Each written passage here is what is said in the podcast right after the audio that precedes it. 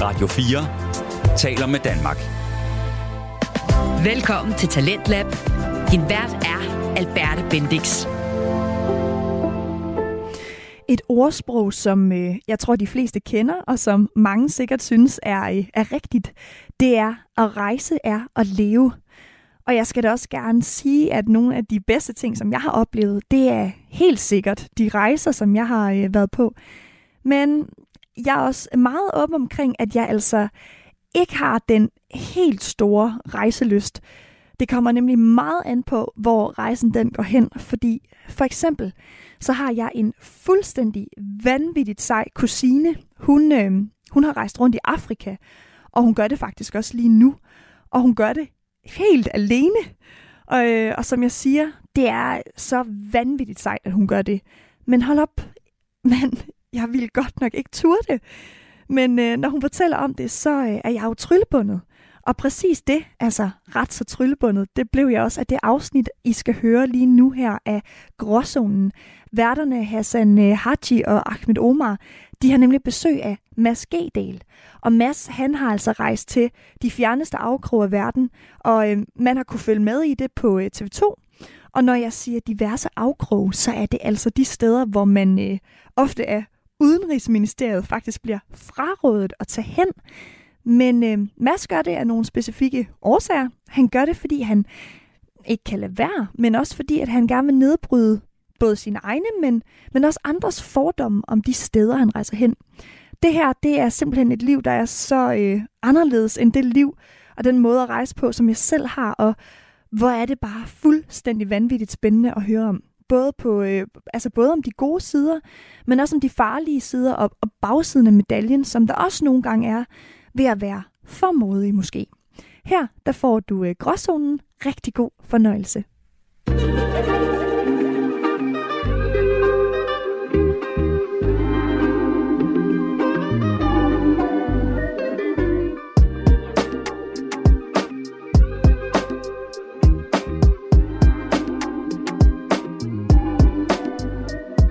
Velkommen til Gråzonen. Mit navn det er Hassan, og vi er tilbage stukket direkte frist væk fra København. Vi er tilbage ved vores egne rødder. Vi er tilbage i Gellerup, og til at beskytte mig herude i ghettoen, fordi du ved, I don't know how to move like that, så har jeg selvfølgelig Ahmed Omar, min medvært. Bror, du har aldrig brug for min beskyttelse her. Du er vældig mand. Jeg svær, du kunne have movet ligesom ham der fra St. Patrick fra Power. Du har ikke set det. Du, han ejer en klub. som Jeg har set kæmpe. Han, er du set det? Selvfølgelig har jeg set Power. Men, uh, du, han ejer en klub, og så ved siden af sådan en kæmpe, du ved, uh, Drug Kingpin. forstår du? Ærligt, hvis jeg kender dig, og finder ud af, at King Pingvin, eller det der, Ja. jeg har ikke været overrasket. Altså, jeg havde også overvejet det i mine unge dage, men... Uh, Du har den sygeste dækhistorie for IKAS, yes. at være på universitetet. Ja, ja, ja, evighedsstuderende. Prøv at, der er ikke nogen, der fanger mig. They're never gonna catch me. Men fortæl os, bror, hvordan har vi det? Vi har det dejligt, og som du selv siger, nu havde vi hele den her diskussion med Fashion Week. Ja, Nu er vi væk fra det. ja. Vi er tilbage, øh, hvor vi startede i studiet, hvor vi optog vores første afsnit med Yes. øh, vores elskede brødre for Isual. Skud til dem. Og ellers, jeg har det... Jeg, jeg får ikke så meget søvn for tiden. Nej, det har vi faktisk snakket om. Vi snakker om at give dig en sprøjt midt om natten. Der står 8 timer på. Ja, du gør. Ja, det kunne godt bruge. Og, og det lød faktisk mere som, du planlagde det. Og det lød ikke som, at jeg kommer til at tage frivilligt imod det. Nej, men jeg, jeg snakker med nogle gamle kontakter ude fra, fra Farma. Det er også meget min mor omkring det. Jamen, det er jeg virkelig, for jeg lægger mærke til det. Og jeg er bekymret. Du sover ikke nok. Men jeg føler altid, du ved, man får mig, du ved, sådan der ekstra, når jeg ikke har sovet. Jeg føler, at du ved, her mixeren, han opskruffer det hele, og det hele lyder lækkert. Ja. Det er som, der med mig altid spiller lidt mere lækre. Men er det altid godt? Ja, jeg dør tydeligt af det, men Ja. ja. gerne. Vil du have kvantitet, eller vil du have kvalitet? Vi får masser af kvalitet, men bror, hvis vi har det efter 45, alhamdulillah. Alhamdulillah. Ja. Men Yes. Vi sidder her ikke alene i dag. Nej. Jeg lyver ikke, når jeg siger, at ham her har vi haft på bloggen, og jeg snakker ikke om bloggen, vi er fra, men skrivebloggen, øh, lige siden vi, vi startede. Ja. Øh, Han øh, er ude med et øh, rejseprogram på TV2 Play. Du kan stadig se det. Det hedder Mads til Grænsen. Og med os i dag sidder Mads Gedal. Velkommen til. Tak skal jeg have. Yes. Er det G-dag? Nej, det er det ikke. Det er det obligatoriske spørgsmål. Det er en sammentrækning af mit efternavn, Grundal. Ah. Gammel Arto-navn, ikke? Jeg har sagt det til ham flere gange. Jeg ved, jeg glemmer det hele tiden. Han kalder Kasper tidligere i dag. Hvem, Kasper? Det er fordi, vi har lige snakket om Kasper Drømme-interviewet, og derfor så havde jeg Kasper i hovedet. Jeg skal lige separere tingene, du ved, fra hinanden stille og roligt. Uh, Men jeg er også sådan gay-dal, du ved. Er det ligesom Gdansk, du ved, den der by i Polen, du ved? Er det sådan, man skal... Dansk ah. dal. Ja, for han sagde uh, Gidal. Overhovedet ikke, mand. Men uh, Mads, du har et rejseprogram på TV2 Play, Det er korrekt. hvor du tager ud til vanvittige steder rundt omkring i verden, og laver vanvittige ting. Du har været i i Kongo, så har du været i Indonesien, Indonesien, Pakistan, Pakistan. og hvis folk ikke kender dig for det, så må de se dig på de vanvittige videoer, er der på øh, TikTok, Anders Hemmingsen, der deler det så videre. Mit favorit er jo dig, der er på øh, det, du kalder en, en kødmobil eller noget andet, midt i Pakistans gader, hvor du bare rider Kødskutteren. kødskuteren på en, en æselvogn i traditionel, øh, hvad hedder det, sådan noget, pakistansk khamis. Khamis, det er jo det der, Kjortel, like Ja, ja. Den er faktisk fra Afghanistan. Den er fra Afghanistan. det rigtige bukserne. Det burde jeg vide. Jeg har selv sådan en derhjemme. Fucking behagelig, ikke? Helt vildt. Jeg går også ind derhjemme. Hvis det ikke var fordi PT og, og dag efter jeg kom efter mig, jeg har gået i det hver dag. Den er også lækker, Men den er ikke så god i byen. kommer an på, hvor du skal hen. dansgulvet, du ved. Den er ikke så god i lufthavnen. Har du kørt med den der lufthavn? ja, jeg blev knippet i den tyske lufthavn. Wow. Velkommen til. Men hvordan er det egentlig, du ved, at skulle rejse igennem lufthavn, når du har sådan der? Hvordan behandler det? Jeg oplevede i Tyskland, at jeg blev trukket ud til et random search, og det er jeg aldrig blevet før. Ikke også? Vi kender alle sammen godt for afkortet for et random search, hvis vi ikke skal sidde her og spille dumme. Så rejste jeg til øh, Tyskland og tænkte, fuck det, jeg lander bare i den. Jeg fik en skræddersyd i Kabul. Ja. For jeg tænkte, så lander jeg bare i det samme outfit, som alle andre render rundt i. Det mente det tyske politi ikke var så hot. Nej. Så der blev jeg hed ud og øh, røg til et random check. og da jeg så skulle fortælle dem, hvor jeg skulle hen, Ja. Så var det ikke som om, det hjalp mig sønderlig meget, at jeg skulle til Pakistan. Men der var ikke noget jo. Altså, jeg skulle ned og lave et rejseprogram. Ja. Og det var, det var de fint nok med. 15 minutter, så var du ude. Jamen, jeg har oplevet det flere gange. Altså, det er bare som om, de der ting, jo, jeg skulle ned og handle dåsebajer på et tidspunkt, ikke? Ja. Og jeg, øh, jeg fik jo det gamle stempel fra ambassaden. Jeg blev inviteret til ambassademiddag af den pakistanske ambassadør. Vanvittigt. Så jeg har det helt gamle, øh, det der papir, man limer ind i passet med The Islamic Republic of Pakistan wow. med stempler hele lortet. Så jeg smider aldrig det pas ud. Nej, nej, nej, nej. Vi er råd for fængsel for det der, hvis vi prøver at komme ind i landet. Lige præcis, og det skete i Tyskland. Jeg kunne ikke køre ned og hente, øh, hente dåsesodavand og dåseøl til en fødselsdag derhjemme. Fordi så gik de mit pas igennem, og lige så snart de ramte den papirlap, ikke også, så skulle der arbejdes. Wow, lav. Det er ikke det værd nogle gange. Jeg kan også fortælle, altså flere gange har jeg prøvet det. Det er ikke det sjoveste, må være ærlig at sige. Jeg skulle komme hen i en lufthavn, og så lige, ja, kan du ikke lige komme over den her kø her? Random check, ja, hvem, hvor skal du hen, og hvem er du sammen med? Og du ved, jeg ved ikke med dig, jeg, ja, du er også rutineret. Vi har allerede, du ved, papirerne er klar. Altså, vi ved godt, det her random check, det er random. Bro, jeg har prøvet til en rejse bare til Mexico, hvor jeg fik billetten meget billigt.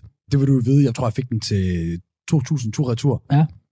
Shit, Men der er der også en grund til, det var 48 år timers rundrejse. Heathrow, Lahore, forstår? Mumbai. Det var ikke, så, ikke så vanvittigt tur.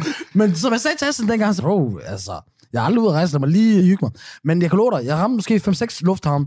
Alle lufthavne på nær de meksikanske, som jeg også ramte to af. Det var sådan random checks for explosives, og to timers afhøring af LAPD i Los Angeles. Og, og det værste, det var en sort betjent, der også like, bro, kom nu. 200 years of slavery. Og så sidder vi i den her situation. altså. Men fuck mine rejser og så videre. Vi skal snakke om dine rejser. Du startede for 13 år siden. Det er korrekt, du har godt nok læst op på lektionen. Der bror. Det skulle man ikke tro, eller? Vi læser. I hvert fald, jeg sidder og tænker på, hvorfor vælger man som ung mand at tænke, ved du hvad, fuck alt det her. Nu tager jeg bare ud og, og lever mit liv ud i verden. Det starter helt tilbage fra, jeg er 8-9 år gammel eller sådan noget, da jeg sad ved røvkede mig nede på Kreta sammen med mine forældre, ikke? Og der er svinefest og sangria i Spanien om sommeren, ikke? Det, var, det, Vi kan relatere. Nej, det kan vi ikke. Men ja. det, var, det, var, det var jævnt kedeligt. Så havde jeg en øh, papfar. Øh, min mor fik en mand, Ja. der hed Peter. Han har rejst hele verden rundt. Okay. Så alle mine godnathistorier var alle hans løgnhistorier. Og der hørte jeg om alle de her ting, om han har kørt arabiske prinsesser rundt. Han har været skolelærer i Japan. Han er ikke skolelærer, han er heller ikke uddannet, du ved. Han har bare kørt den helt... Øh, ja, lige præcis. Og de her ting, tror jeg, har plantet et frø ind i mig. Ja. Hvor jeg så starter småt, begynder at rejse stille og roligt ud, kommer ud med en rygsæk, men har utrolig mange fordomme stadigvæk Ja. Omkring andre mennesker, på grund af sådan en lidt broget opvækst, Ja. og mange identitetskriser, mm. hvor jeg ikke helt vidste, hvem jeg var, og hvad hylde jeg hørte til på. Så Bror, man, du kommer det helt rigtige sted for det. Ja. Ja. vi dyrker herinde, så er det identitetskriser. du? gråzonen, Gråzonen er Præcis. bare en stor identitetskrise. Det er det virkelig. Eller det er det, den kommer ud af, forstår Det du? det Som vi altid siger, Hassan kom fra IKAST til Gellerup. Jeg kom ud af Gellerup, ud i den rigtige danske verden, og så bliver man forvirret, som en, du bor i Odense nu. ja. Ham jeg citerer der, ham der, der sagde det der. Hvad der kommer fra himlen? Der kommer olie fra himlen. Spørg dig selv. Siger du da ikke noget? Jo, det gør Men det gør det, fordi jeg har mødt ham nede i bazaren yeah. flere gange. ja, præcis. Der her. Han er pissefin. Ja, enig, han var ja. faktisk nice. Totalt sød. Hey, det her, det er legendarisk shout men det vil sige, at vi forstår det med en tidskriser. Jeg tænker også på, at du har hoppet ud med din rygsæk helt alene. Det mod, der skal til, og også bare sådan din intuition, siger den ikke, du ved, det ene eller det andet? Er det bare, hvor du tænker, fuck, jeg stoler på min intuition, eller tænker du bare, fuck det, jeg lægger det væk? Nej, det ligger ligesom jeres ligger i titlen Gråzonen. Ja. Så Mads til grænsen er faktisk sådan set også mine egne grænser, der bliver talt om. Mm. Jeg skal hele tiden bryde mine egne grænser for at nå derud, hvor jeg får brudt de her fordomme.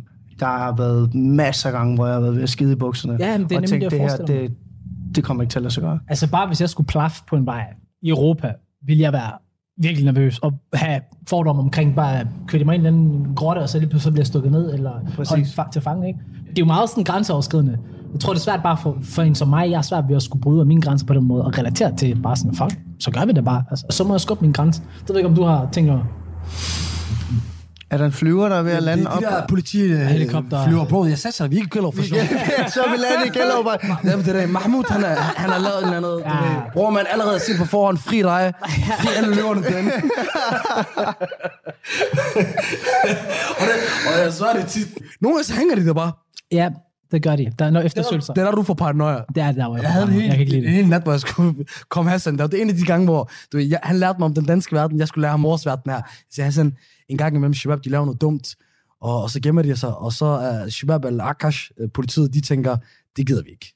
Men det er bare svært ikke at skulle... Der er en fucking helikopter ovenover det hele tiden. Bare sådan, man kan ikke lade være med at tænke, at man kigger på. At Det er lang mig. tid siden, jeg, har, jeg tror faktisk aldrig, jeg har oplevet en ghetto bird på den her måde.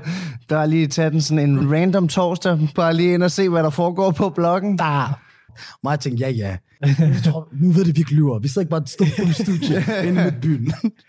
Vi sidder også et sted, hvor fem af mine fædre og nogle af mine naboer har blevet hilst og så videre. Og jeg får skæld ud, for jeg kan hilse tilbage. Men du, jeg kan ikke forklare til dem, jeg laver en podcast. De spørger, hvad er podcast? Men Mads, du har lavet nogle psykose-ting. Nogle vanvittige ting. Og det er for eksempel at tage ned til, til Kongo og lave noget, hvad er det, voodoo wrestling på en eller anden måde? Uh, catch fetish, voodoo wrestling. Prøv at fortælle mere om det. Altså, vi kalder det jo uh, juju, voodoo, som mere generelt afrikansk udtryk, og så er det helst sahar. Sikker, ja. Hvad kalder I det på somalisk? Sahar. Sikker. Det er som sort Ja. magi. Ja. Ja, Black- sort magi, lige præcis. Ja. De har inde i, øh, den del jeg var i, det var i slumkvartererne, inde i Kinshasa, som er hovedstaden, og det er den demokratiske republik Kongo. Okay.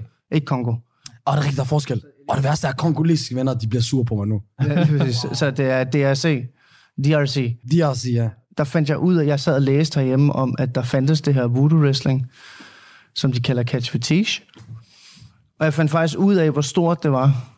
Altså, det er næsten nemmere for dem at samle flere publikum der, end der er på Odense Stadion. Ikke Og det er rigtigt, jeg har været der på udbanen. De kan ikke... Nej, lige præcis. Det er det, det, er, øh, det er ret mange mennesker, der møder op til ja. det her.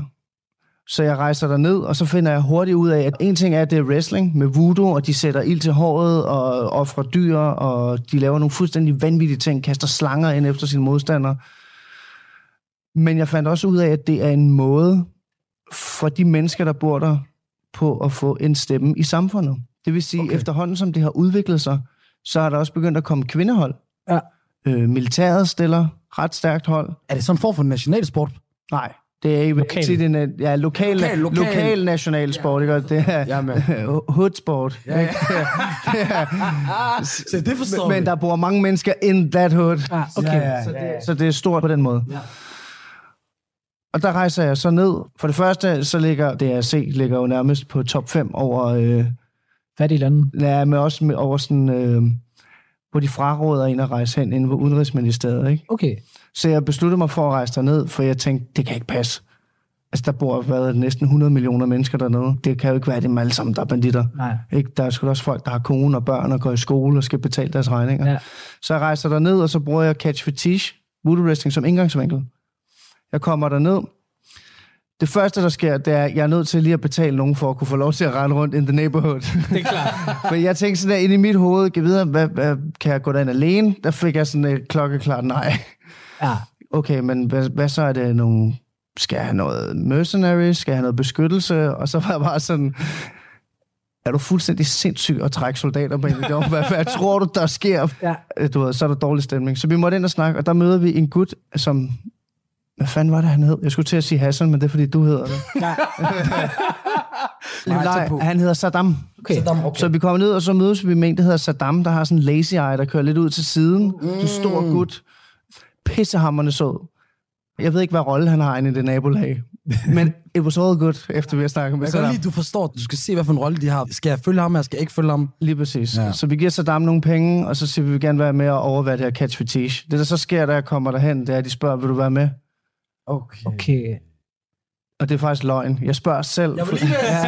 Jeg spørger selv. Fuck, de er iskolde, Basten. Skal jeg med? Ja, lige præcis. Der tænker jeg, der er sikkert mange, der tror, du, du er bare fucking iskold og siger, fuck it, lad mig bare gøre det. Men jeg ved med, at du i virkeligheden er, selv tænker, fuck, det er nøjeren. Men det er derfor, jeg er her. Jeg, jeg bliver nødt til at... Ja, alle, alle, der kender mig fra barndommen, ved, jeg er alt andet end iskold. Okay. Det er, det er kæmpe grænser, jeg skal bryde hver gang. Ja, okay. Men jeg når ikke derind, hvis ikke jeg gør det. Nej. Jeg når overhovedet ikke derind. Okay. Så jeg er nødt til at gøre det for at komme i mål med det, jeg skal. Så at stå dernede, og jeg kan se, der er en, der kaster en kobraslange ind i ringen. Sindssygt. Og Saddam, der står... Unødvendigt. Ja, det, er afrikansk. Det, det, så ved, der ved det er afrikansk. Ja, bare kastet. Nej, men hvorfor kommer Koberslag ind, Wallah? De er jo alt, jo. Nej, men hvorfor skal det ind i ringen? Okay, undskyld. Det handler om mandens ting. Du ved, folk, de er vant til slanger, du ved. Det handler okay, der er en kobra. Khalas, jeg der var ikke nogen, der var vant til den slange. Ja, Jeg kan okay. fortælle dig. Den, der, den lavede ren Moses, der delte vandene i bilvinduet. Da den slange den begyndte at kravle igennem, så jeg fortalte dig, uanset hvor hårdt de var inde i den kvarter der, så begyndte de bare at dele sig. Den havde fri passage, den sang. Hold da kæft, okay. Øhm, så spørger jeg for at være lidt frisk, så siger jeg, må ikke være med? Det har de kraften ikke oplevet før. De har haft masser af filmhold dernede, men de har, ikke hørt en, der har spurgt, om personen må være med til det. Heller, heller ikke Musungo.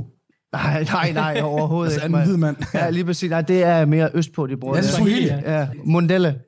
Okay, de siger Mondelle dernede. Mundelle. Okay, Men det er det samme, det er samme ord. Samme, det er samme ord, det er samme Ja, betydning. det, det kan være. Mondelle. Men vi bruger det ikke smag. Smag nej, det kan jeg faktisk ikke give. Det var simpelthen. Men vi bruger imod jer. Det kan jeg ikke sige her. det, kan, det kan jeg ikke Du sælge. sidder jeg giver mig selv. Nej, nej, men jeg giver det til resten. Det skal du give det til dig efter. Ikke, Ja, ja, okay. okay. ikke, ikke, til resten af verden. Okay, super. Så øhm, tager vi ud, og så begynder vi at træne op til det her, hvor jeg får monsters klask uden baggård. Wow. Jeps og vi tager ud til stævnet, og jeg skal op til det her. Og det første, der sker, det er, at jeg bliver sat over hjørnet, ikke også? Og mit hjerte, ikke også? Det kører bare som en, der vil ud af et bagagerum, ikke? Og jeg sveder og har det fuldstændig stramt over at og tænker, hvad fanden er det, jeg har sagt ja til? Hvad fanden er jeg spurgt om? Jeg havde ikke lige gennemtænkt, hvor voldsomt og intens det ville blive. Og folk, de begynder at prøve at bryde igennem publikum, for at komme ind mod ringen, ikke? Og det første, der sker, er, at der er en mand, der træder ud på den anden side af indhegningen. Det er Saddam, han vender sig om. Og så svinger han ham bare en værtshuslussing og sender ham ind i næste uge, så han kan sende lottotallene tilbage til os, du ved. okay. Der fandt jeg ud af, hvem Saddam var, for der blev bare stille. Der er ikke der selv. Det var ikke sådan, så Shababs om bag lige stillede sig op og stod og slog du vores kammerat. Der var fuldstændig ro på tribunen, da han begyndte at svinge luften. Sindssygt. Hvorfor? Jeg tror bare, han ville sådan statuere et eksempel. Jeg fik noget for min, min for jeg fik noget for min partner. Du ved. Han, der var lige nogen, der skulle se. Han var nødt til at statuere et eksempel, ikke? Det må man sige. Det har han statueret i hvert fald. Shit, mand. Damn. Jeg får så at vide efter Saddam, han har svinget ham der ind med højreskøjten, at nu er det de tur til at hoppe op i ringen. Inden jeg ryger op i ringen, der har der jo blevet lavet reklame, men de kører altså ikke lige på Facebook og sådan noget nede i de Nej. der kvarterer. Så jeg bliver sat op og taget af en bus, ligesom i gamle dage, og kørt igennem byen. Så jeg, jeg starter sådan en quotation, hvor der sidst bare løber 10.000 mennesker efter bussen. Mondelle, Mads. Yes. Og de mennesker er så kommet med i ringen. Så jeg kommer ind, hvor hele bydelen er samlet rundt om ringen, for at komme op i den ring, i et manuskript, der allerede er skrevet på forhånd. Okay, Okay, også, det er nice. wrestling, det er show Okay, wrestling. nice. Så jeg kommer derop, og så bliver jeg lige svinget rundt et par gange. Han får ramt mig skævt, så jeg flækker De er helt store i Kongo. De er fucking stærke, mand. så øh, det, var sådan, det var historien ned fra Kongo af. Hold da kæft. Bliver du tilbudt koner eller døtre egentlig på dine rejser? Nogle rejser, nogle af landene? Ikke i Kongo. Ikke i Kongo, men Nej. du er blevet tilbudt. Nej, fordi at du skal tænke på Zumba, Pakistan og Kongo. Det er meget, øh, altså det er jo lande, hvor man holder nallerne ret meget for sig selv. Ja, det er rigtigt. Men alligevel, du ved, nogle mellemøstlige lande, der, hvis du gør et godt indtryk, så bliver du tilbudt en, en datter. Eller... Overhovedet ikke. Det har jeg slet ikke oplevet. Jeg ved heller ikke, hvor rigtigt det der er. Har du prøvet at være, tage til Ægypten? Der, er- hvis du har en blond pige med eller noget, så tilbyder de kameler for, for at de kan få fat i din datter. Jeg tror på dig. Du lytter til Radio 4. Du lytter til Talentlab på Radio 4, og vi er midt i et afsnit af podcasten Gråzonen med Hassan Haji og Ahmed Omar. Og de to værter, de taler øh, ofte om øh, emner, der ligger i en gråzone, men i dag der har de besøg. De taler med øh, Mads Gedal, som har sit eget rejseprogram på både YouTube og TV2. Mads han har lavet øh, vilde ting, hvor han er grænsesøgende, og det må jeg sige, at hans fortælling her i gråzonen, den bærer altså også præg af at være grænsesøgende. Lad mig bare give ordet øh, tilbage til gråzonen. Bare, vi elsker den måde, du fortæller din historie på. Du har meget en billedlig måde at snakke på. Hvor kommer det fra? Hvordan snakker du så fucked up? Altså, det... han, han sagde det på en sød måde. Det var ærligt. Du ved, jeg har set de der små videoer. Din, du har sådan noget videodagbør. Ja. Hvor Og de er fucking sjove. Bro, Fucking sjove. der er en, hvor... du sidder sted i Tyskland, og du har sådan en lille klon. Cafépæk. Ja, præcis. Jeg ligner lille my fra mumitrollene. Præcis. Jeg flækker og grint. Og det er 2014 og sådan noget der. Og så fortæller du om først, hvordan du kom derned. Ja. Du ved, alle andre, de har bare sagt, så, så hoppede på bussen, og du ved, det var fucking nederen, der var baby, der skreg og sådan noget. Lang tur, og så endte herhen, det hyggeligt nok. Jeg har fået nogle, nogle billige smøger og sådan noget. Bare den del gør du til den sygeste fucking komediske rejse. Altså, hvad er det, der, der driver dig til at, at snakke på den her måde, som ingen andre gør? Jeg tror, det hele startede med, at jeg ikke kunne stave som barn. Ah. Jeg gik på syv forskellige folkeskoler, og i 5. klasse sad jeg som den eneste stadigvæk med det der med en lige streg, A, A, A. Okay. Du ved, jeg fattede ikke en skid. Så jeg begyndte hurtigt at udvikle, mit, mit sprog udviklede sig langt hurtigere. Ja. Så til sidst, så begyndte jeg bare sådan at sætte ord sammen, og Ja. så blev det en ret stor mundfuld for min øh, klasselærer. Jeg blev, man bliver klassens klovn.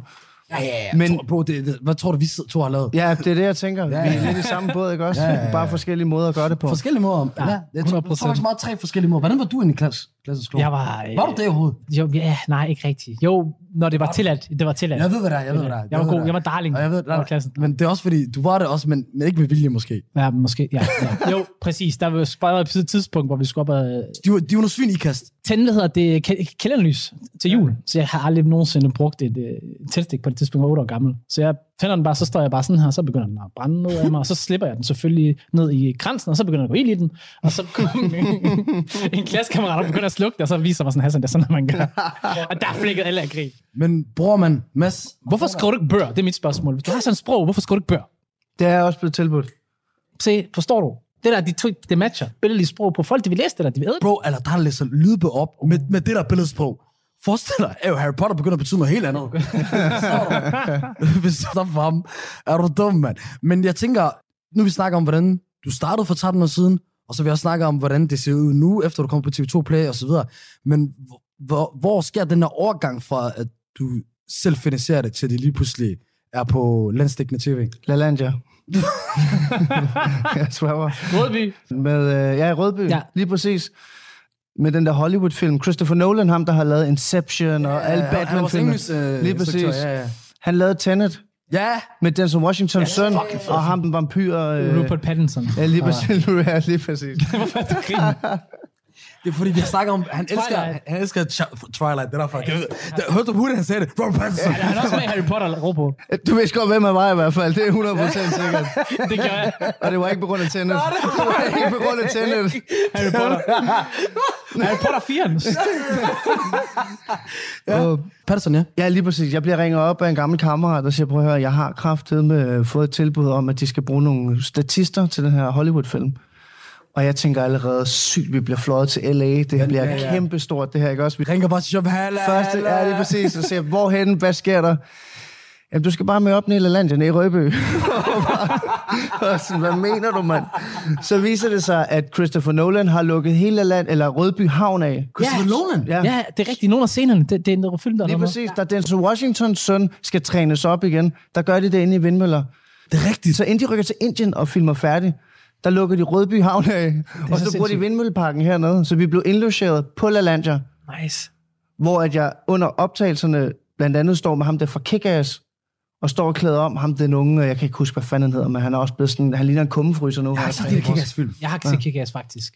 Hovedrollen. Jeg, jeg, jeg, jeg har billeder af ham, jeg ved, hvor du. Ja. Vi, vi lægger billeder op til YouTube, til, til de kender det. Og jeg får et chok jo, fordi at han er jo sådan en lille sød ind på Kick-Ass. Ja. Men han har jo juicet på fuld Gaddafi jo. Han, er, han, han ligner en fucking kummefryser nu, med fuld skæg, du ved, helt firkantet. What's up, man? Øhm, Nå, så får vi lov til at være med der, og det var en pissfed oplevelse. Ja. Lang historie kort, det er, at jeg sidder under øh, frokostpausen, og så viser jeg alle drengene det her, vi har lavet i Pakistan, og hvad vi ligesom har formået med det her amatørrejseprogram, og vores pointe med det. Og så står der en gut og kigger bag og siger, men fuck, er det, der redder på et æsel i Kem Karachi? øhm, det er så mig. Det var det, jeg tænkte. Ja, Jeg så lige præcis. Så siger man, fuck, er det, der redder på et æsel igennem Karachi? Så siger det er mig. Okay, må jeg ikke lige sende det der til min veninde? Jo, jo, så gav jeg ham en kopi. Bum.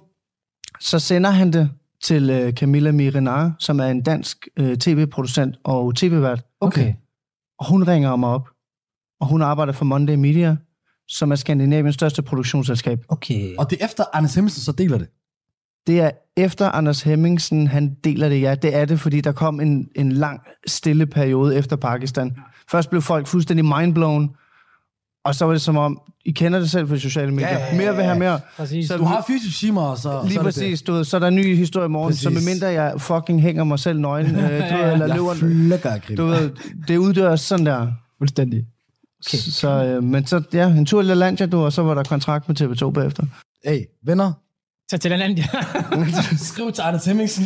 ja. Hey, elskede, please. Uh, Wallah, jeg har skrevet til nogle på gange. Wallah, bror, kom nu. Wallah, du... Uh, Giv lidt. Wallah, du, jeg så, jeg skrev til Armani forleden, jeg bror, du skriver til en Ahmed, du skriver til en anden Ahmed. Men øhm, lad os øh, tage mere fat øh, i Pakistan, fordi der er noget, jeg har bemærket, og det er, hver gang du er ude øh, i, medierne, eller, eller på sociale medier og sådan noget der, når nogen nævner Pakistan, eller du snakker Pakistan, så der skal et eller andet med din, dine øjne, der skal et eller andet, det må du snakke om, om, om Pakistan og så videre. Du, det, for mig virker det som, at du øh, tager ned til land, og så bare forventer én ting, og så bare bliver forelsket i, Ja. i det, du så. Er det forkert, det jeg siger? Nej, det er fuldstændig korrekt. Jeg valgte pladask for Pakistan. Hvad er det, der, der har gjort, at du blev forelsket? En dansk mand i, i Pakistan, Karachi. På grund af min egen fordom over for andre mennesker. Okay, hvad havde du af fordom til det? Hvad tænkte du?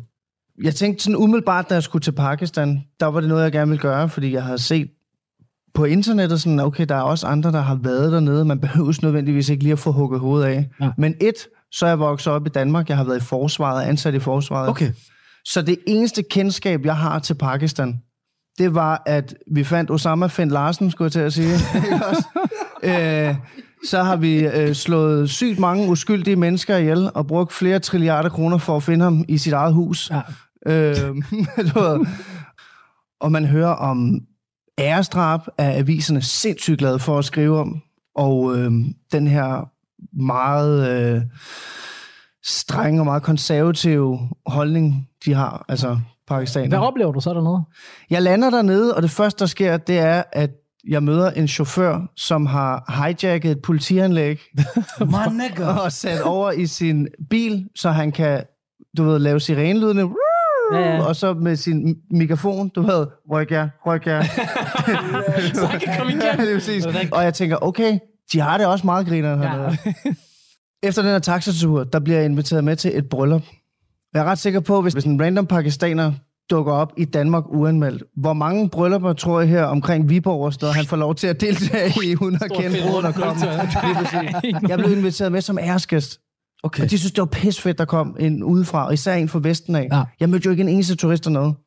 Jeg skal have tøj til det her bryllup her, men du, Ja. du står ikke bare og skifter nøgen om inde i butikkerne og på gaden. Det foregår lidt ikke i Pakistan. Nej, det foregår meget anderledes. Så jeg bliver kørt væk ind i sådan en baggård, og der tager vi øh, det her område her, Gellerupparken, og så hælder lidt mere salt på, du ved, gør det lidt mere øh, skummelt. Og så bliver jeg omringet af en masse mennesker, fordi alle er interesseret i, at jeg er der. I det, jeg får taget mit eget tøj af, og står fuldstændig sårbar Ja. i et land, hvor jeg ligesom er i gang med at få nedbrudt min fordom og finde ud af, kæft, hvor er det egentlig nogle dejlige mennesker, de er i Pakistan. Mhm. Mm-hmm. Så er der en mand, der tager fat i mig og siger, hvor er du fra? Og jeg er sådan, på det her tidspunkt, er, du ved, der er jeg upbeat. Jeg er fra, uh, I'm from Denmark. og så siger han, var det ikke jer, der lavede blasfemitegningerne? Oh. Og mit hjerte stopper, fordi det går op for mig, altså hvor mange mennesker, der er blevet trådt på, ja. ved at de er inde på Jyllandsposten. Jyllandsposten, ja. Fra, Lige her, ikke så langt herfra. lige præcis. Det At, burde vi ikke sige her. PT, det er ikke det, jeg mente. vi, vi planlægger ikke noget her. men, men hvor mange mennesker, der virkelig er blevet såret, og virkelig er blevet vrede af de her ting. Mm. Så jeg går i stå, fordi jeg står midt i en baggård i Karachi alene, og jeg kigger rundt, og jeg er sådan der, nej, nej, nej. Jeg begynder at stå og få noget, altså, I meant Germany, du ved, Pad- Pad- Padborg, Padborg, uh, I, li- I just close to Denmark, du ved. du ved, min læderblokfløjte, ikke også, den trak sig helt op bag pungen, du ved. Der var ikke noget mand tilbage i mig lige der. Jeg, var- jeg var sikker på, at jeg blev slagtet nu. Men så sker der Men det noget... så også i lufthavnen. Så. Men så sker der noget af det smukkeste, jeg nogensinde har oplevet. Han strækker sin hånd frem sådan her, og så siger han bare roligt, jeg ved godt, alle fem fingre ikke er ens. Okay, sygt. Og, og, og uanset hvilken sammenhæng, eller hvordan man tolker det sprog, så var det bare en virkelig, virkelig flot måde for en mand, der har sin religion så højt prioriteret. Ja. ja. De er nemlig rigtig religiøse i Pakistan. ja det fulde navn er jo The Islamic Republic of Pakistan. Præcis, præcis. Min oldemor og farmor har også boet derhen, at de tager det søster ned i. Helt vildt, og de er, øh, de er meget religiøse, Ja. men de gør det også på en måde, hvor i at, at det bliver tolket på en, på en måde, som vi faktisk ikke regner med hjemme i Danmark. De er sindssygt gæstfrie. De passer utrolig meget på, på de mennesker, der kommer og besøger dem. Der var ikke nogen, der antastede eller noget som helst. Det er meget sådan et æresbegreb, det der med, at så snart man har en gæst, men så er det vores gæst, forstår? Der er ikke nogen, der skal fuck med ham, for det er vores gæst. Når han er hos os, så er det vores beskyttelse. Og hvis vi vi ikke lever op til at kunne beskytte ordentligt, så er det vores omdømme, det går ud over. Forstår du, hvad jeg mener? Præcis. Så det er så meget sådan en æresting, der. Præcis. You're my guest, we're gonna take Og det var derfor, jeg blev forelsket. Jeg er aldrig blevet passet så godt på under en rejse, som jeg blev i Pakistan. Sjovt, du siger det. Fordi vi sad og snakker om her, du ved, sådan, er der at have fordomme til lande? Sådan, det har vi. Det har vi. sådan, Mhm. mm-hmm. Og hvilke lande vi ikke vil kunne tage til, eller vi kan vi have lyst til at tage til. Fordi, Hit me, hit me. Og det vil være et land som Rumænien, for eksempel. Polen. Eller Polen, ja, det kunne også godt være. Polen har en rimelig stram øh, uden, udenlandspolitik. Præcis, og det er nemlig det. altså, og vi har også hørt, altså generelt i Polen, at de skulle være syge nok i hovedet. Altså, du ved, hvis du går på den ene side af gaden, og der er en, der kigger skævt på dig, så skal du gå hurtigt. Og så er de ikke så glade for sort. Jeg Og det har du også set i fodbold, når det engelske landshold er forbi, eller andre klubber med Så er der meget racisme altså, så på tilskuer, tilskuerpladserne, så går du amok med æbelød og bananer, der bliver kastet efter dem, og, og så videre. Alt det, vi nævner her jo, det er jo, du er de syge eksempler. Altså, Det er jo jeg, jeg har været på mange fodboldstations, og du ved, nogle gange, er, og det bliver jeg nødt, nødt til selv at sige, selvom jeg normalt repræsenterer du ved, fodbold med min fodboldpodcast og AGF og bla bla bla. Hør, og folk de får ting indbords på stadion, og Ja. Det er ikke altid, du ved, dem, der klarer sig bedst i skolen, der står samlet der og sådan noget der. um, ikke fordi det skal være en indikator for, Nej, nej, det er hvordan det kan ikke. man klare sig i livet. Men det, jeg prøver at sige, er, alle mennesker har fordomme. Mm. Det er fucking naturligt at have fordomme. Vi har også fordomme og så videre. Men det handler om at fucking at udfordre de der fordomme, du har. Fordi jeg har altid sagt, det er da klart, hvis du fucking vokser op i Klitmøller. Klitmøller, er det ikke det? Jo, det hedder Klitmøller. Klit Møller. ja, i Klitmøller. Og din, din primære, du ved, indgangsviden omkring sådan noget som mig, Hassan, er fra medierne. Så er der klart, du tænker, at vi er voldtægtsmænd og kriminelle og ikke gider integreres i landet og bla bla. Det forstår jeg da godt, hvis det er det eneste sted, du hører det fra. Ja. Men hvis du heller ikke gør noget for det, for at prøve at finde, hmm, altså, og så har vi også et øh, problem der. Ærligt, det, det er, som jeg har sagt nogle gange før, jeg fik min første danske ven overhovedet, der var jeg først 13 år gammel, og- de tanker, jeg havde om, om danskere først, hvad fanden var det? Det var sådan noget med, jeg ved ikke, Hvad hedder han? han hed øh, Simon, jeg er stadig god venner med ham. Det var en Simon. Simon, Simon Olsen, skud ud til Simon, de plejer at være gode. Ja, ja, skud ud til ham. Og øh, jeg har tiden tænkt dem som danskere, som meget tørre mennesker, øh, super racistiske, alle mulige negative ting, og så møder jeg bare ham, jeg kender, og du tænker, wow, du er ligesom drengene på bloggen, bare på en anden måde. Ja. Ja. Så det, du siger, det er, at det, du har lært, det er, at vi skal til Rumænien. Nej, så det er bare Simon, vi gjorde sammen. Vi tog til Mexico. Ah, se. Og det var der endte i, i fængslet der, og... Ja. altså, jeg vil gerne til Polen faktisk egentlig. Polen? Ja, det burde prøve det på et tidspunkt. Jeg vil faktisk gerne derned og se... Wallah, ikke tage til Polen. Jeg vil gerne ned og se Counter-Strike. Ja, jeg ved godt, at man selv skal udfordre sig. Jeg ved det godt, men vi er nødt til at gøre. Vi er også nødt til at prøve. Vi har jo snakket om, at vi gerne vil lave vores egen sådan rejseversioner. Ja, der har vi... På trods af, at vi har kendt hinanden i 11 år, og bedste venner, og lavet alle mulige skøre ting, så har vi faktisk aldrig rejst sammen. Nej. Ved, På en eller anden måde, så har vi altid undgået det, eller rejse med alle mulige andre. Vi, det er så, vi rejser med alle andre af vores venner, Inden os selv. end, end hinanden. Hvis I skulle vælge et land at rejse til sammen og lave en podcast dernede fra, hvad for et land skulle det være? Fantastisk spørgsmål. Wow. Jeg har det, jeg har det, jeg har det. Kontrakten er der lige nu. Ja. TV2 ringer. Jeg har den, jeg har den. Jeg har den 100%. Kina. Hvorfor? Hvor, Kina? Kina. To Vi er, samme, vi, vi er samme retning. Jeg har taget til Japan i stedet for. Også to Kina, Waller. Jamen, så vælger til Japan. Det er samme reaktion, samme Det reaktion. er først, jeg tænkte, men det, det er ikke, fordi jeg tror, det er muligt. Men det er Nordkorea.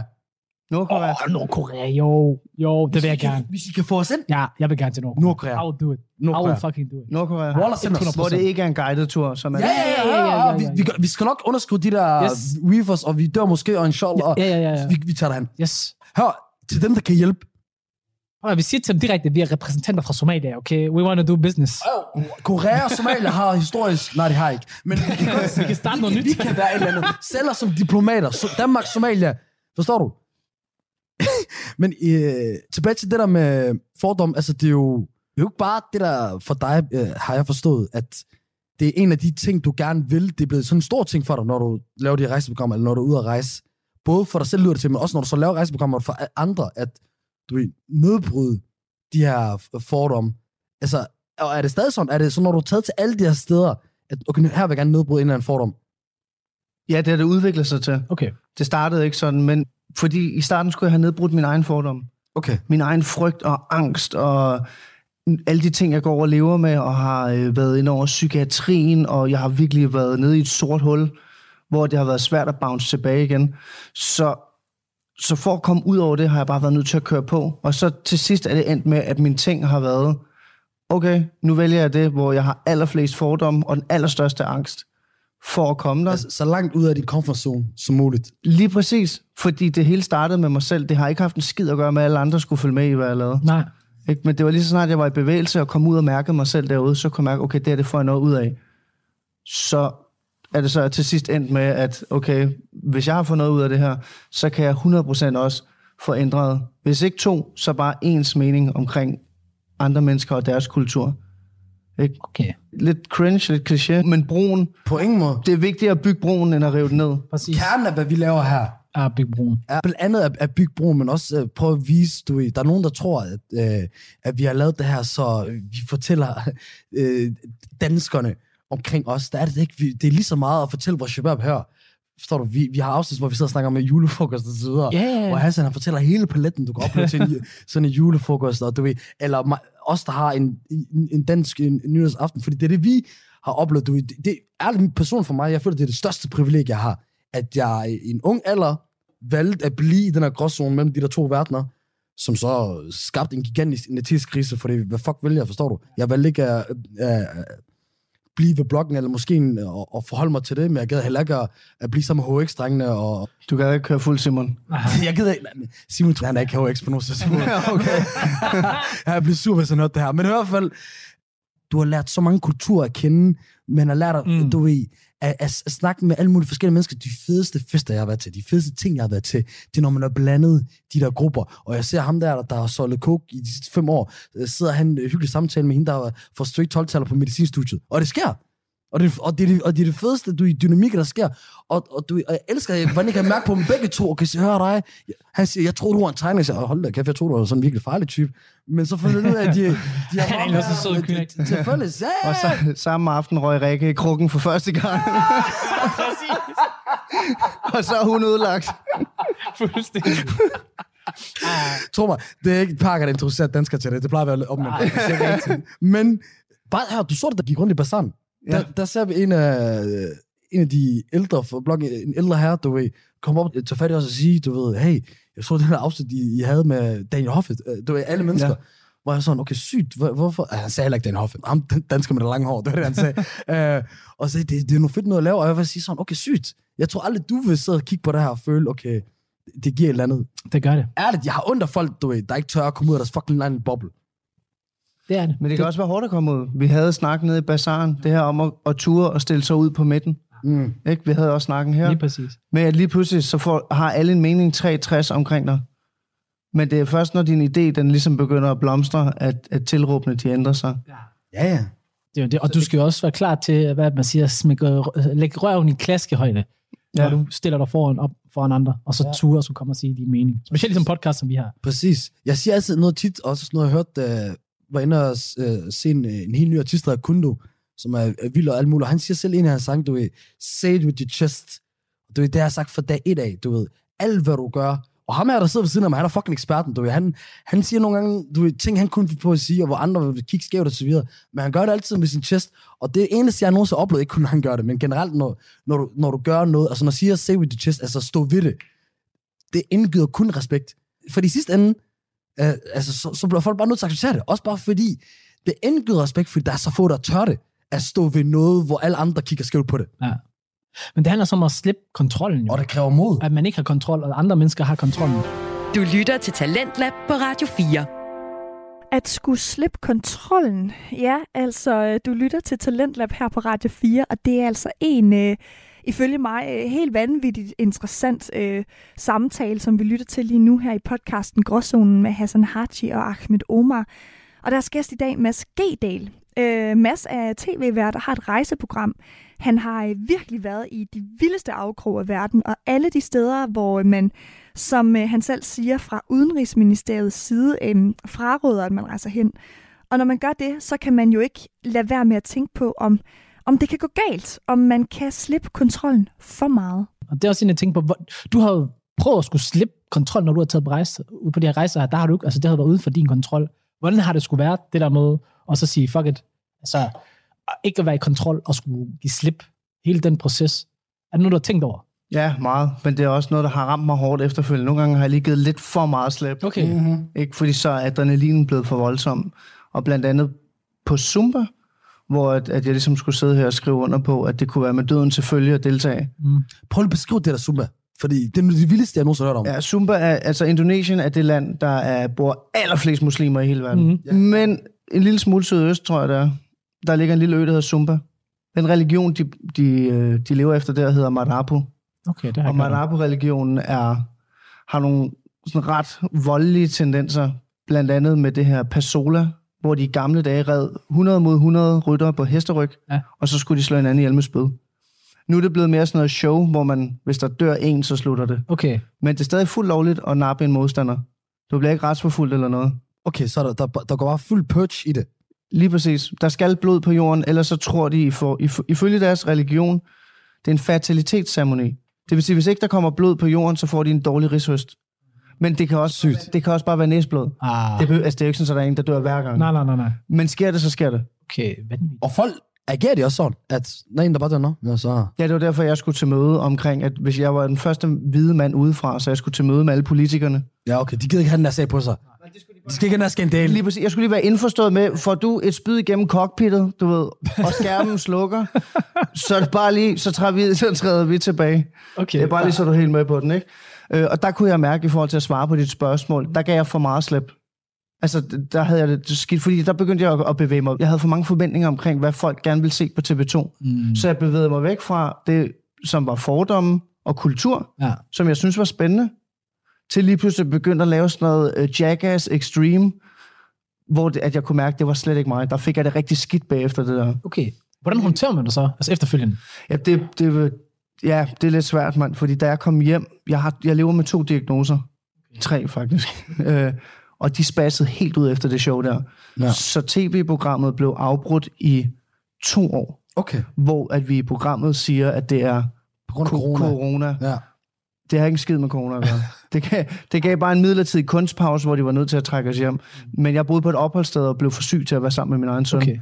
Så jeg gik fra at være min søns superhelt, den nye øh, rejseguide, og pst, alt blev populært, til lige pludselig, og øh, det er ikke engang sjovt, man. Jeg stoppede med at spise og lede af medicin, så til sidst så lignede jeg sådan en hivsmittet trommeslager, man, der rendte rundt. Var- det- jeg, sagde det, jeg sagde det selv. Øh, og så kun min søn en time om ugen. Okay. Så der kan man sige, det kan også være skadeligt at tage, give for meget slip. Det lyder i hvert fald grænseoverskridende. Jeg kan også forestille mig, at det må være et ekstra hårdt for dig, fordi du i, i, i så mange år har kørt de der rejseguides og ture og så videre, og så er du nu endelig, okay, nu er der kommet et produktionsselskab, de giver dig kontakt, der gør, at du kan, du kan leve af det her nu og så videre, Og så knækker filmen. og så knækker det. Og jeg kan kun forestille mig, at, du, at det så bliver værre, fordi man ser det med musikere og, og skuespillere hele tiden. Man ser det med Tobias Rahim, du ved, der også er, er gået ned med stress og, og, og, og angst og depression og så videre. Øh, hvor jeg ved med det, det at jeg har set noget, man gør, uden at gøre mig alt for klog med, at man har haft en masse drømme, man arbejder for en masse mange år, og så kommer det hele på én gang, og for voldsom, og så lever man i sus i dus. Men i sidste ende, så er man fucking bare et menneske. Det er det. Og, og du må jo også have kommet af, at du så følte dig urørlig. Og så når du så ikke gjorde det længere, så må du måske føle dig ekstra svag. Lige præcis. Når du er på sådan en opadgående kurve Ja, præcis. i så mange år, Præcis. og lige pludselig, så bliver det bare endnu vildere. Mm. En ting er, at, at du er gået viralt så mange gange, og folk begynder at kende dig, og For det, ja. du lige pludselig du bliver et navn med det, du laver, og du bliver enormt populær og velanset. Meget rygklapperi. Ja. Men så, Jeg plejer så, at sige, det er det farligste, der kan ske for et menneske. lige præcis, ikke? Så lige pludselig, sådan, det er lidt det der med, don't believe your own hype. Mm. Ikke? Fordi lige pludselig, så føler du bare, at du er skudsikker, og mine ting blev mere og mere ekstreme. Samtidig med, at jeg har fået at vide af en læge, stop, stop, stop. Min psykiater, stop, stop, stop. Okay, du fik Stop. mange advarsler. Alle sagde stop, Okay. fordi bag facaden var jeg ved at brænde sammen. Ja. Og det er klart. Og så lander kontrakten med TV2, så kommer pengene. Det er, det, det er klart, du tænker, der er intet, der kan stoppe mig jo. Nu er jeg bare, fuck det der, mand. Præcis. Så jeg skruede, du ved, kender du det? Motoren har bare kørt i det røde racerløber, Ja, ja, ja. og så river jeg den op i 6. gear, for lige at tage det sidste sving. Præcis. Og der, For, Så knækker den. og der knækker den. det giver dig mening, når det, det, du har levet af, det, der har givet dig fucking alt det, du har, er at skubbe den til grænsen. Det er det, folk forventer for dig. Det er det, du forventer dig selv. Du- Og som du selv siger, du har en søn, du er, som du også vil leve op til, og du er, jeg tror, det er alle mænds st- største ting, når, hvis de har en, et, et søn, at, at gøre den person stolt. Og, og specielt det, man er god til, når det lige pludselig bliver en med ens mindste person. Ja. Det kan også forestille mig, det er der, den, den fucker op, fordi du tænker sådan, okay, hvis jeg gør det her, hvem er jeg så? Ja, identitetskrise. Mm. Præcis. Så havner vi i en gråzone igen, ikke? Fuldstændig. Og det der er, og, men der er stadig også i gråzonen, når man kommer ud af det. Det handler jo bare om, hvilken gråzone man Ja. gider være i. Det der, det er så den negative form for det. Nu er du kommet om på den anden side. er du blevet stærkere af det? Ja, men jeg gør også alt med forbehold. Nu er vi gået over i... Øh, jeg prøver at få lavet nogle, for, nogle foredrag. Og indtil videre har jeg bare booket et sted. Men, men det sted, du har, prøv lige at fortælle om det i København. Grandteateret. Okay. Ja, okay. Det bliver... Hvor mange er der plads til der? Tusind, tror jeg. Ej, det er ej, Ej, overhovedet ikke. Overhovedet. Det er en biograf, det er en biograf. Den er helt lille. Det, men det er fordi... Det er til foredrag, mand. Det der er vanvittigt. Lige præcis. Jeg tror, Imperial, jeg tror, jeg tænkte på, at der er plads til tusind, så. Der, der er nogle biografer, hvor det er så halvt stort, men Grandteateret er jo, jeg tror, den ligger på 50 og top 50 års smukkeste biografer. Jeg ved ikke, om, Historisk også, der, der er, en ja, der er meget en historie, ja. der er meget historie i Grandteateret. I forhold til det der med, at du så kom ned til bunden, har det så ikke, i forhold til det også gjort dig stærkere og sådan noget, at- føler du ikke også, det er så del af din rejse, af din udvikling, af hvem du er? At det måske i virkeligheden var sundt for dig, at du fandt ud af, hey, jeg er faktisk slet ikke urørlig. Jeg er et fucking menneske, der, altså, der bliver nødt til at lære det, fordi, okay, tænk, hvis du bare har noget at stoppe i tide, så er det jo ikke sikkert, at du har lært din lektie. Så har du måske bare tænkt, nå okay, nu tager jeg bare lige en pause, og så gør vi det igen efter. Og vildere. Jeg tror, det var rigtig godt, der var en, der bestemte min skæbne for mig, ja. Ja. at det skulle ske. Fordi ellers så var jeg kommet til at... Hvor mange gange kan man køre over for rødt, før det går galt? En Tror gang for mig, mange. tror mig, Gellerup her, de, de, jeg, så, jeg så det selv. Jeg så det selv. de tester den, og Wallah, jeg tror, de, de har gjort det mange gange, uden det gået galt endnu. Du har set ham, der klippet ham, der, der siger det der. Ej, bror, det er ikke, ikke området. Vi kan ikke sælge en af vores egen på den måde. Jeg ved Ja, ikke, han det, det gør jeg, men i hvert fald... men i hvert fald... Øh, Mads, inden vi lige øh, Runder af. runder af her. Du har allerede snakket om det, at du har de foredrag, man kan se frem til. Hvad skal folket øh, derude øh, ellers øh, tjekke ud med dig? Lige nu er det faktisk bare foredrag. Den 8. marts kan man købe billetter til mit rejseforedrag, hvor jeg netop taler om at få nedbrudt de her fordomme, vi har omkring andre kulturer og andre mennesker, Ja. og hvad jeg selv har fået ud af det. Øhm, Udover det, så, øh, så skal de holde øje med Gråzonen næste afsnit. det er rigtigt. Nej. Det kunne vores danske gæster, der gør det. Det har Hoffmann gjort også. ja. Det giver en offer også. Shabab, har du lagt til det? Wallah, når vi siger blog, uh, Wallah, hør, jeg har den her shawarma, bare der kommer lige om 5 minutter. Så har jeg den her single, der kommer også, bror mand, den 27. september. Husk, der er det her. Min, vi står min jeg inviterer alle os alle sammen til Libanon og sådan noget der. Ikke på den der imod det, men det er forskel, det er sjovt. Åh, This is, bro. Jeg vil lige høre din idé på den perfekte tur. Sammen med drengene, eller sammen med vennerne, sammen med... Øh, ja, vennerne, drenge, piger. Hvor, hvor skal vi tage det hen? til jer, Okay, vi kan godt sige til os, ja. ja. Polen. Ikke så eksotisk. Polen, og så i Distash. En Nej. distash. Hvad er det? En Distash, det er, det er, den, Jeg tror, det er det. den afghanske udgave af øh, Shamis. Øh. Bro, vi skal til Afghanistan. Men hvad er I til? Godt, så skræddersyr vi lige her. Ja. Hvis jeg skal, rej, altså, hvis jeg skal trække en kanin op af hatten, Et sted, jeg ikke har været før. Det er, det er min, Hvordan skal min jeg vide det? krav. Jamen, det, okay, jeg har været i Canada. Nej, du skal ikke. Bare- bare- Bare kom vi finde ud af det. Jeg har været i Mellemøsten. Okay, giv mig et klima, så giver jeg en tur. Varmt. Nå, skal det? Jo, det skal være varmt, tror jeg. Det skal være varmt. Skal jeg være varmt? Bror, vi er ved at dø her. Jeg har, jeg har sagt, at jeg har to vintre tilbage her i Danmark. Max. Før du går i nej, nej, Waller, max. Nej, jeg har med, jeg har ikke, max. Så vil jeg tage en øh, roadtrip igennem Namibia. Okay. Hvor er det? Namibia. Namibia, det ligger Sydvestafrika. Nå, det er Afrikansk Navi. Okay. Så vil jeg tage den igennem. Det er, Og vi noget, elsker roadtrips. det, det, det er noget, jeg gerne selv vil nemlig. Vanvittigt. Øh, bror, tag os med. Er det, skal vi lave et Vi remix? laver bare podcast, du er bagved se. Og... Hey, bare tag os med. Også, jeg er faktisk ligeglad. Jeg kan godt holde kamera. Min egen plan er, øh, april vil jeg gerne til Jordan. Men okay. Jordan, og så vil jeg gerne ind i den, ja, lige præcis. Og body room og alt det der. Ja. Men det er fordi, du ved, jeg skal lige fedt den for konen, du ved. Okay. Det, det er godt sted lige at skrue op for charmen. Ja, ja, ja. Så har jeg planer om at prøve at tænde og finde bjerggorillaer inde i Uganda. Oh, det- min yndlingsdyr, gorilla. Og der kan du opleve dem, uden at det er igennem trammer. Men er de ikke farlige? Altså, du skal nok ikke lægge arm med ham. Nej, det tror jeg heller ikke. Altså, er det ikke sådan, du ved, den ser dig 10 meter væk? Get the fuck out of here. øhm, ja. Men mit, jeg tror, mit eget største ønske, det er faktisk øh, noget, ja, det har faktisk snakket med øh, nogle, I også kender, Zakaria og Nurdin. Ja, skud Ja. vores oceanske brødre. Lige præcis. Jeg vil fucking gerne til Somalia. Ah. Bro. Og det har jeg selv sagt. Jeg har ikke været der i de sidste 20 år. Du har ikke været der så mange år. Jeg, jeg skal have en, en 17. længere... Jeg snakker tit med Zakaria. Vi skal finde ud af et eller andet. Kæmpe anbefaling. Ja. Du skal, hvis der er nogen, der skal lave et eller andet rejseprogram i Somalia, så er det, så er det dig. ja, fordi jeg vil gerne vise folk, at altså, fordi du kan skrive Somalia inde på Google, og så se, hvad der kommer frem Ja, af ja. annoncer. Forstår du? Det er ikke mange... Øh, nej, nej, nej, nej. Men du, du, du kan ikke lave den der, du ved, den, at tage den der bare i den nemme, som er Somaliland og og Norden og så videre. Nej, du skal til Skal- Mogadishu. Du skal, ikke bare, du, du skal også, jeg, jeg tager dig til Galkayo, forstår du? Det er, hvis du vil have real Somalia, forstår du? Så er det der, det er også der, no, nogle af piraterne, de udsprang fra og så videre.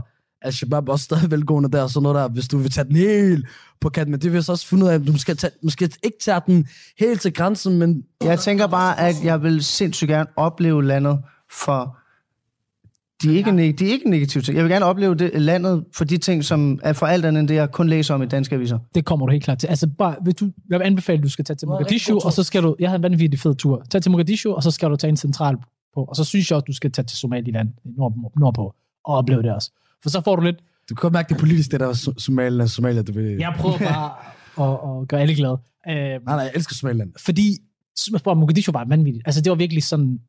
Jeg havde også min fordomme. Jeg tænker også, det her det er farligt. Det var også lidt halvfarligt. Du skal ikke komme udenom. Skal du sige til ham, du er somalier, du siger det til, til en hvid mand. Ja, ja, men på, han, han kan godt klare det. Også fordi, du ved, gæstfriheden, vanvittig. Folk, de kommer og snakker til dig hele tiden. De vil Maden, høre maden. Men folk, de vil hele tiden fortælle, og din og den, og velkommen, og nu skal jeg vise dig.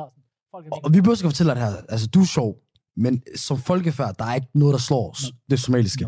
Jeg har lige været en tur nede i Bazaar Vest, så jeg er rimelig klar over nu, at der er smæk på, når først de skruer op for dialogen. Ja, ja. Fuldstændig.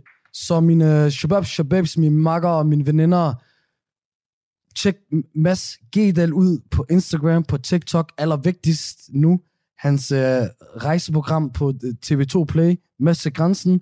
Køb nogle billetter til hans uh, show, uh, Grænteateret. Vi skal nok lægge nogle links ud og så videre til det, både under video, podcast, alle de der steder der.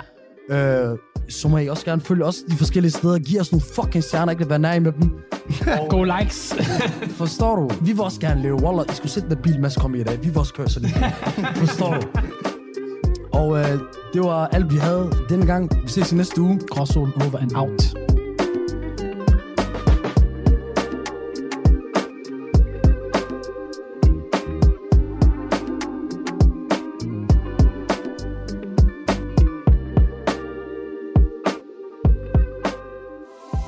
Radio 4 taler med Danmark. Det her, det var Gråzonen med værterne Hassan Haji og Ahmed Omar og deres gæst Mads Gedal. Og wow, altså hold op, jeg, jeg kendte ikke til Mads og hans programmer eller hans historie. Jeg øh, fortalte i starten af timen, at øh, sådan min opfattelse af det at rejse, det det skal være på en, en tryg måde, og jeg har på ingen måde lyst til at rejse et sted hen, som er farligt. Øhm, det ligger bare meget fjernt for mig. Så Mads og hans syn på verden og på det at rejse, og hvordan han vil lukke folk ind i det her rejser med hans programmer, og hvordan han til tider har øh, givet for meget slip på kontrollen, det var simpelthen vanvittigt interessant at lytte til.